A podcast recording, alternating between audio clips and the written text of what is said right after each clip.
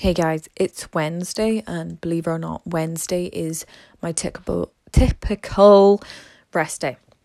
Fun fact about me: when I was a kid, I was deaf, and I had to go to speech.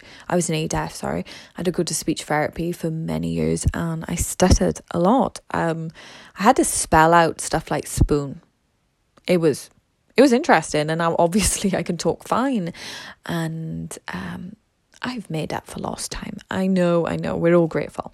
Okay, so I just want to remind you that if you're anything like me and you have a to do list and a timetable, sometimes it's completely fine to just throw away that timetable and get all your goals done in a minimum amount of space if you feel burnt out and you want to get and you just want new time. Remember, it's better to have C minus work than none at all. So just keep moving forward, do the best you can with the situation.